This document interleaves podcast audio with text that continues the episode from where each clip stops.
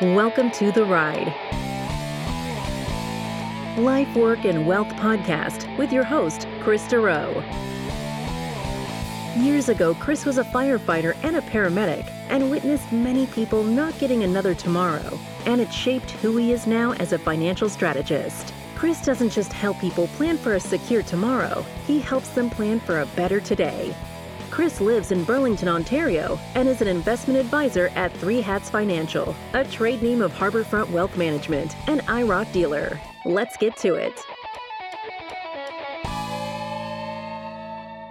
You want returns from your investment portfolio, obviously.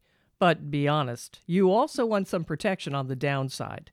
Where do you go in this environment with low interest rates for that? Well, today's markets are different, and portfolio management is changing to keep up with the times. Alternative investments are playing a bigger role. What are they? What do they offer? Ah, learn all about that and more in this episode of The Ride Life, Work, and Wealth. Your host, Chris Durow of Three Hats Financial, has a great guest for the topic Travis Forman, Senior Vice President and a Portfolio Manager at Harbourfront Wealth Management in Surrey, British Columbia.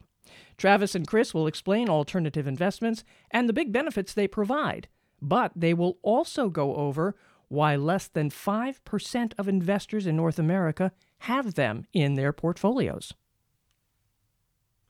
Thanks, Patrice. Great intro. Thanks very much, Travis, for coming on the show. I really appreciate it. I know we had talked a couple times about having you on, so I'm glad the day's finally here. And I'm quite excited about today's topic since I think it's very important for people to learn about this asset class and how important it is going forward to have this in your portfolio with the environment that we are currently all in. So today's objective is I want to just educate listeners on what this asset class is and why it's so important to have it as part of your portfolio. So we'll get started by Travis just having you fill us in on a bit of your background and then as well on what alternative investments are. Okay, great. And thanks for having me. Hopefully, we can take some complicated material and deliver it in a palatable way. As mentioned, I'm Senior Vice President of Harbourfront Wealth Management, and I'm also Portfolio Manager of the Rockridge Private Debt Pool, the Forsyth Private Real Estate Portfolios, and the newly launched Laurier private equity pool. We've been having great success with these investments over the you know last several years, and we've allocated just under a billion dollars to the space. So excited about what the future looks like.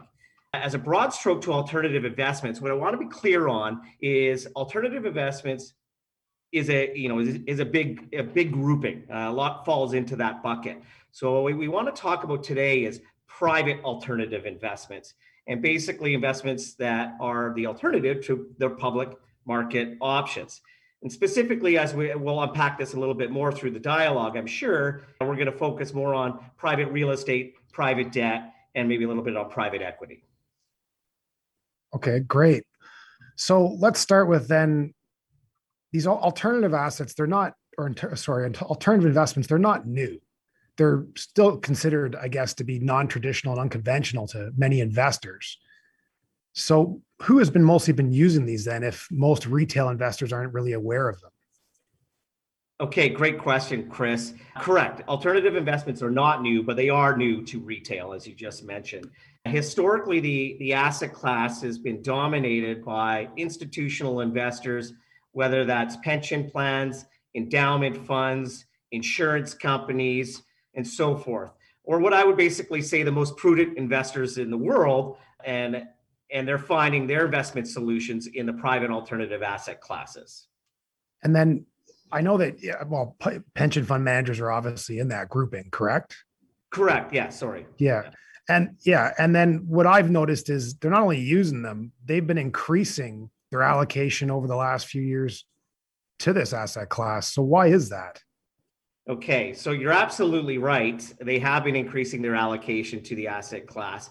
If we actually unpack the Canada Pension Plan, which is you know the most recognizable pension plan in Canada, and by World Bank, you know in the top 10 best run pools of capital in the world, we'll see that the Canada Pension Plan over the last 20 years has gone from virtually almost no allocation to private alternatives to upwards of 70% of their portfolio being invested in private alternatives. And so, why would a pension plan do that? You know, to keep it is a basically, well, let's unpack what a pension plan is. Okay. So it's a prudent, probable, and predictable income stream for their their their clients. And so they've been seeing by allocating more away from the public markets to private alternative investments, they're able to meet their future obligations with less volatility, less risk, and ultimately higher return. So then if they're able to have a lower correlation basically with I guess the public equity markets and fixed income, and you're saying like they're getting would you say more consistent returns then with lower risk? Yes, I would say more consistent returns. So let's take an example. We all have short memories, unfortunately, but if we can go back to December 2018, okay, which was the worst December in, I believe, 79 Decembers, okay? And we saw the public markets pull back or draw down, or however you want to describe, describe it, uh, quite significantly. And what we saw on the private alternative side uh, we didn't see that drawdown at all. And in fact, with the Rockridge private debt pool, it was our best month ever. So you can see that it's not correlated to the public market alternative. Another great example, and again, we all have short memories, would be let's say the COVID collapse of Q1 2020, where we saw the equity mark, public equity markets draw down in excess of 30%. We saw the public income markets draw down in excess of 7 to 10%, depending on what kind of yield you were looking for. And if we take a look at the private real estate equity alternative or the private debt alternative, we didn't see any drawdowns. And in fact, we had positive months through, through Q1.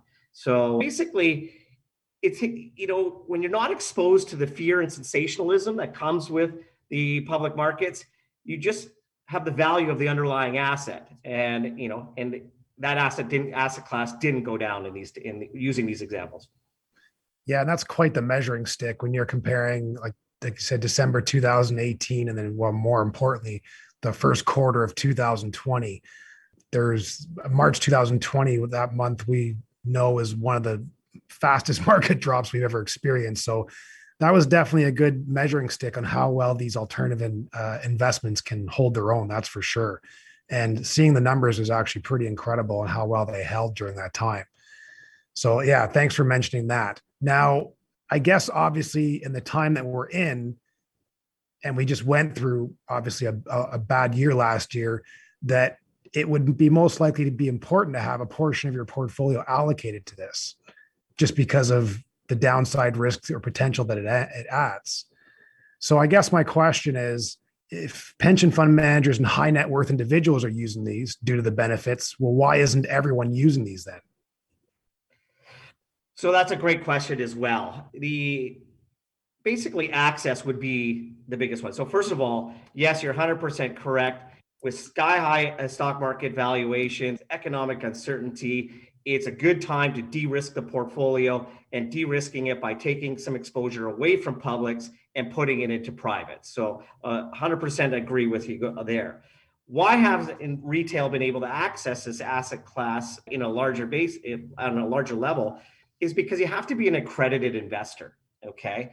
And an accredited investor comes with some certain measuring uh, measurements, if you will, to allow you into the club, if you will. You, you know, you have to have a minimum of one million dollars outside of your RRSP. You have, or excuse me, real estate you get if you're a corporation, you need three million dollars in your corporation. If you're a dual income household, has to make three hundred thousand plus two years prior to purchase.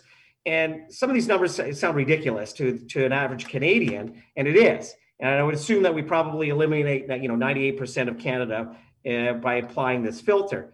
So if if the tier one financial institutions are a volume player, which they are, are they going to create a, a manufacture a product to target such a small audience? Probably not.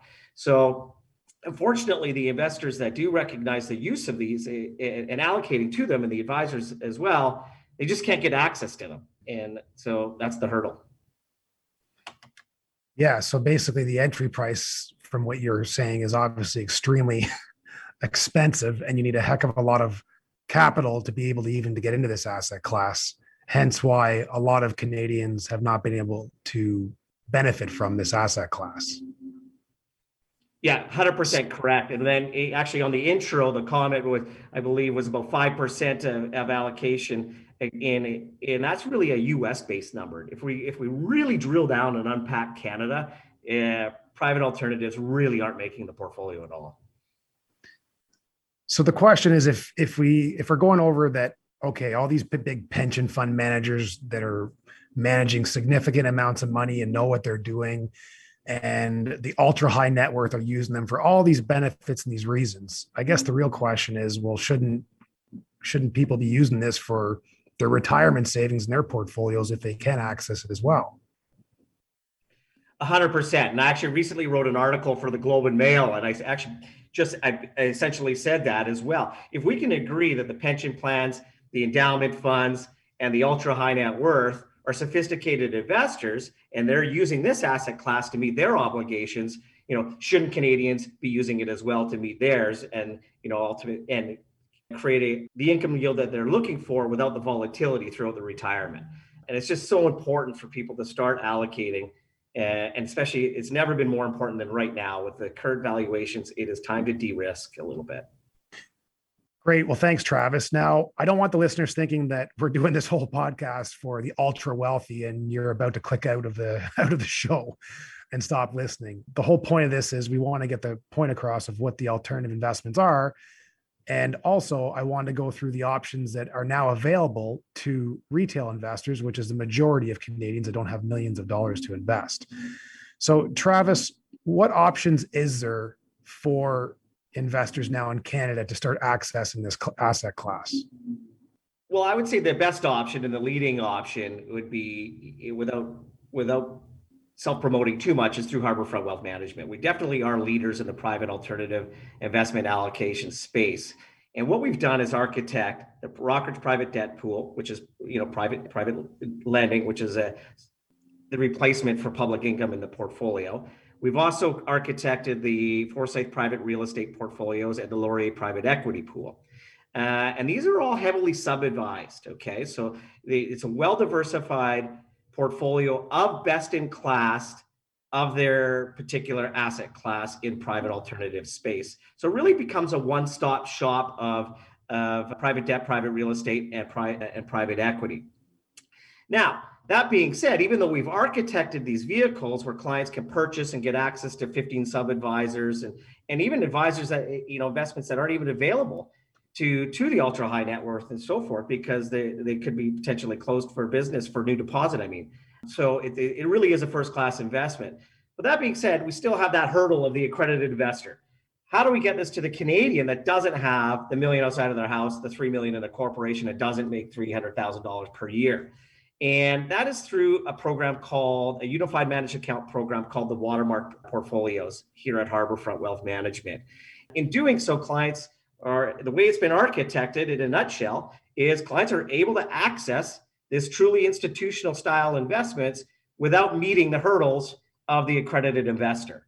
And it's uh, truly unique and you know something that we're proud to be part of. Yeah, thanks very much for informing that. And I know that we've started putting clients into that to give them access to it because they don't fall under an accredited investor. And uh, it's been working very well. So thanks for letting listeners know that there is options for this. So now I want to go back to the alternative investment subcategories, which you had initially mentioned at the beginning of the show, which is private debt, real estate, and private equity. So I'm going to play a bit of a devil's advocate here because as we've been moving clients into these programs, I want to go through some of the questions that comes up from them. So as soon as you mention, first they'll ask if alternative investments, if it's risky, and we've kind of gone through that, it's actually to protect more in the portfolios. But some of their concerns has been as soon as you mention debt or mortgages or real estate, right away people are like, whoa, whoa wait a second. Like I understand real estate has been a good place to put money, but everyone is now over leveraging themselves like crazy with mortgages. And look what happened to the housing collapse in 2008. What if that happened again?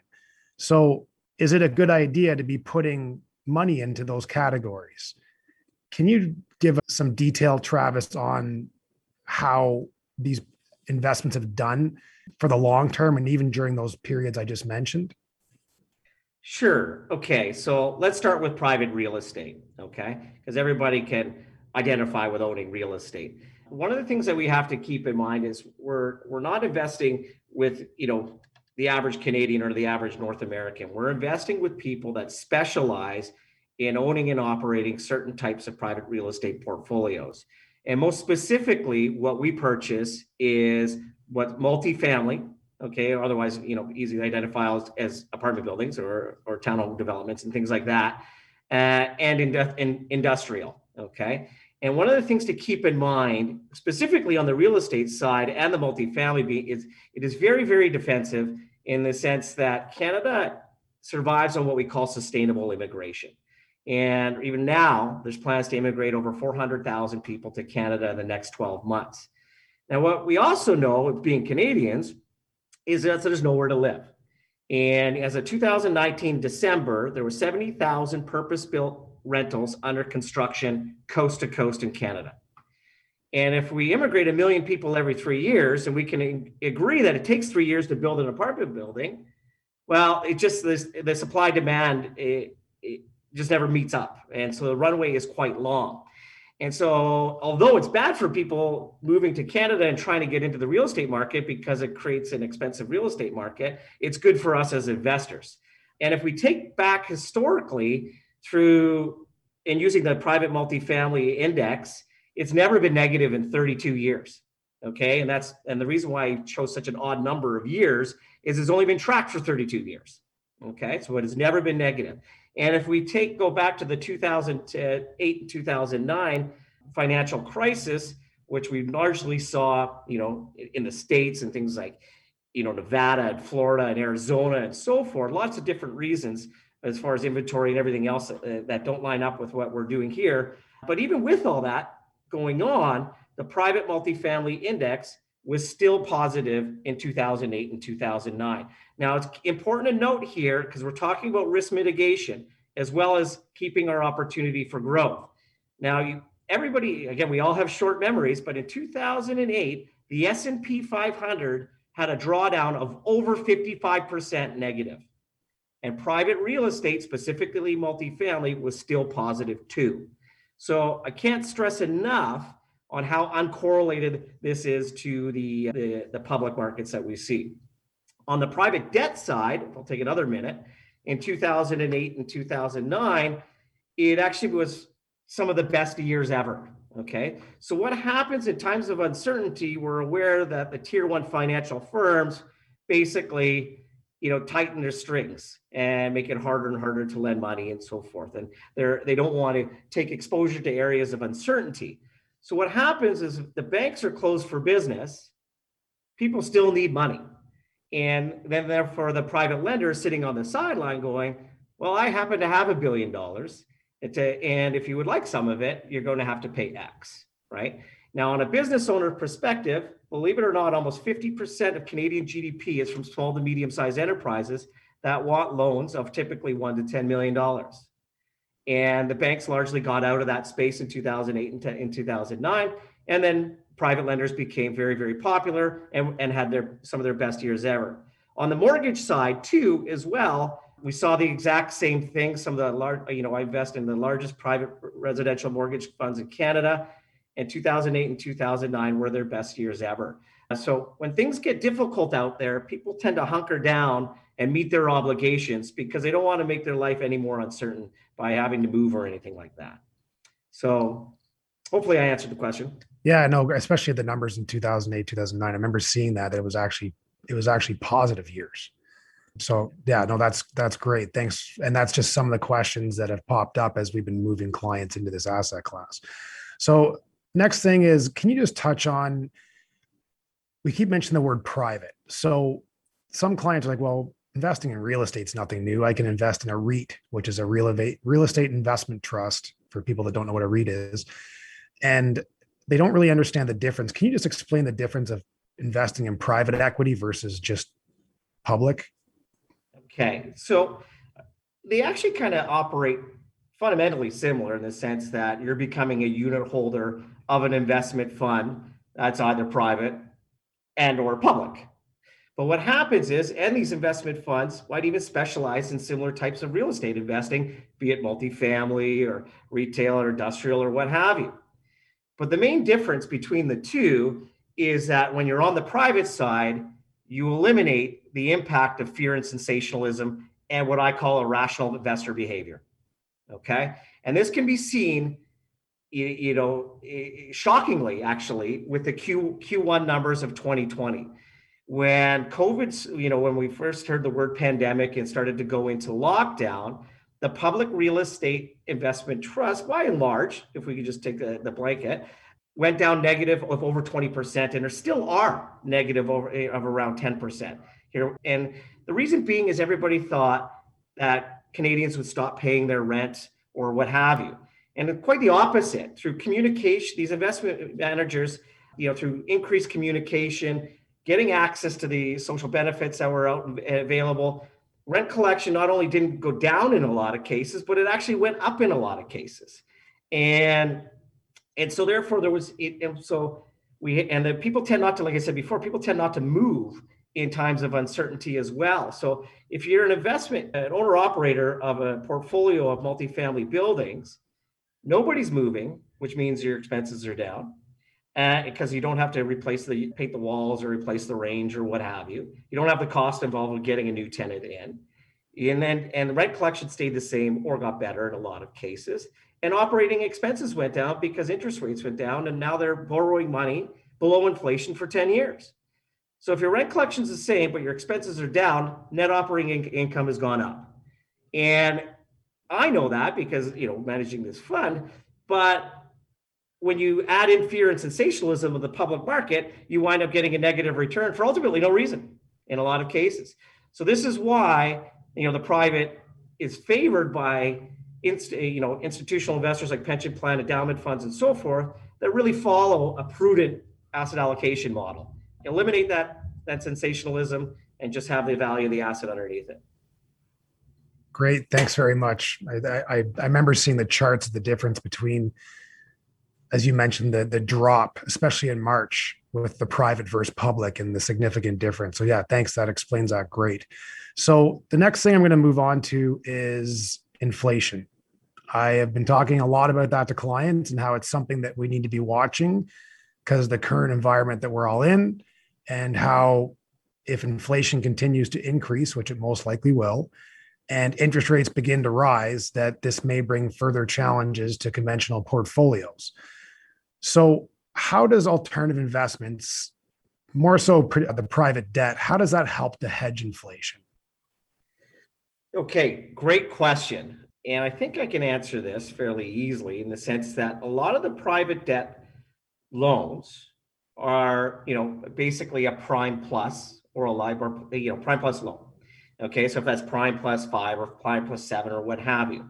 So if inflation finds its way into the market, as we know, they'll you know likely see rising interest rates that come with that, and therefore the new loans that are going to be issued out from the, the private lenders will be at higher higher rates to reflect that inflation in the market. So in fact, you know, it's a perfect hedge against inflation in the sense that these loans are really really short in duration as well in most cases, typically under a year, maybe as low as 9 months. And so therefore, you know, you basically 10% of the portfolio is being reissued out at new lending rates to reflect inflation, to reflect new stress levels that may be arising in the economy, and to reflect new collateral value. And because the portfolio turns over so frequently, we see you know the collateral is always intact and it's you know a perfect hedge against inflation. And if we go back on some of these mortgage providers, Chris, you know 1996 inception, 80s inception, 70 I think 77 into the 50s in some cases. These companies have been around longer than the largest companies today and have never had a negative return on their books because of how the actual lending book operates. So I think it's a great hedge to inflation. On the real estate side, you know, quickly is it's inflation proof as well. You know, in most cases, you're able to raise rent faster than inflation, which is a benefit of being in, the real estate game. And then also, too, if I would say if if the if the wood got more expensive and the lights got more expensive and the dishwasher got more expensive, it's a good thing I already own all the lights in the dishwasher and the wood. So, you know, yeah. it's perfect hedge against inflation again. And these have been tested through inflationary environments and our favorite asset classes. Good question, though. Okay, great. No, a good answer. Well, we've talked a lot about alternative investments. I guess, Travis, so in a nutshell, what type of client should be looking at adding this to their portfolio then? Well, every client, you know, at the end of the day, if you're, you know, one of the things I always say is if you're frustrated with sky high stock market evaluations and that's keeping you up at night, de-risk by going into private alternatives.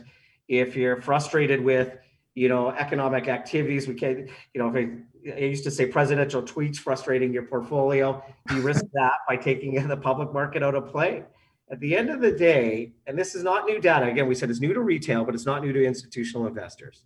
Yeah. If, if we use Harvard and Yale Endowment Fund as the super endowments with 20 years of data behind them in the space, they learned quickly the more money they allocated to private alternatives, the better they did and with less risk. So ultimately, if it's a Canadian client looking to de risk their portfolio without sacrificing return over the long run, they need to be adding a portion of alternatives into their allocation for sure.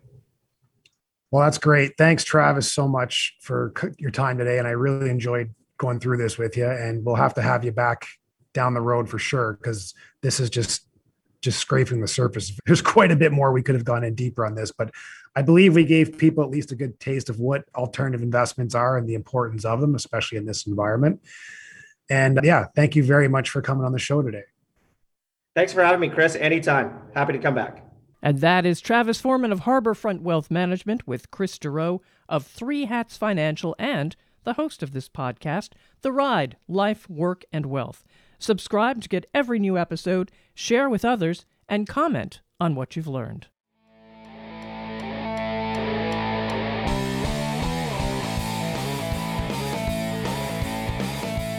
Thank you for listening to the Ride Life, Work, and Wealth podcast. Click the subscribe button below to be notified when new episodes become available. All comments are of a general nature and should not be relied upon as individual advice. The views and opinions expressed in this commentary may not necessarily reflect those of Harbourfront Wealth Management. While every attempt is made to ensure accuracy, facts and figures are not guaranteed. The content is not intended to be a substitute for professional investing or tax advice. Please seek advice from your accountant regarding anything raised in the content of the podcast regarding your individual tax situation. Always seek the advice of your financial advisor or other qualified financial service provider with any questions you may have regarding your investment planning.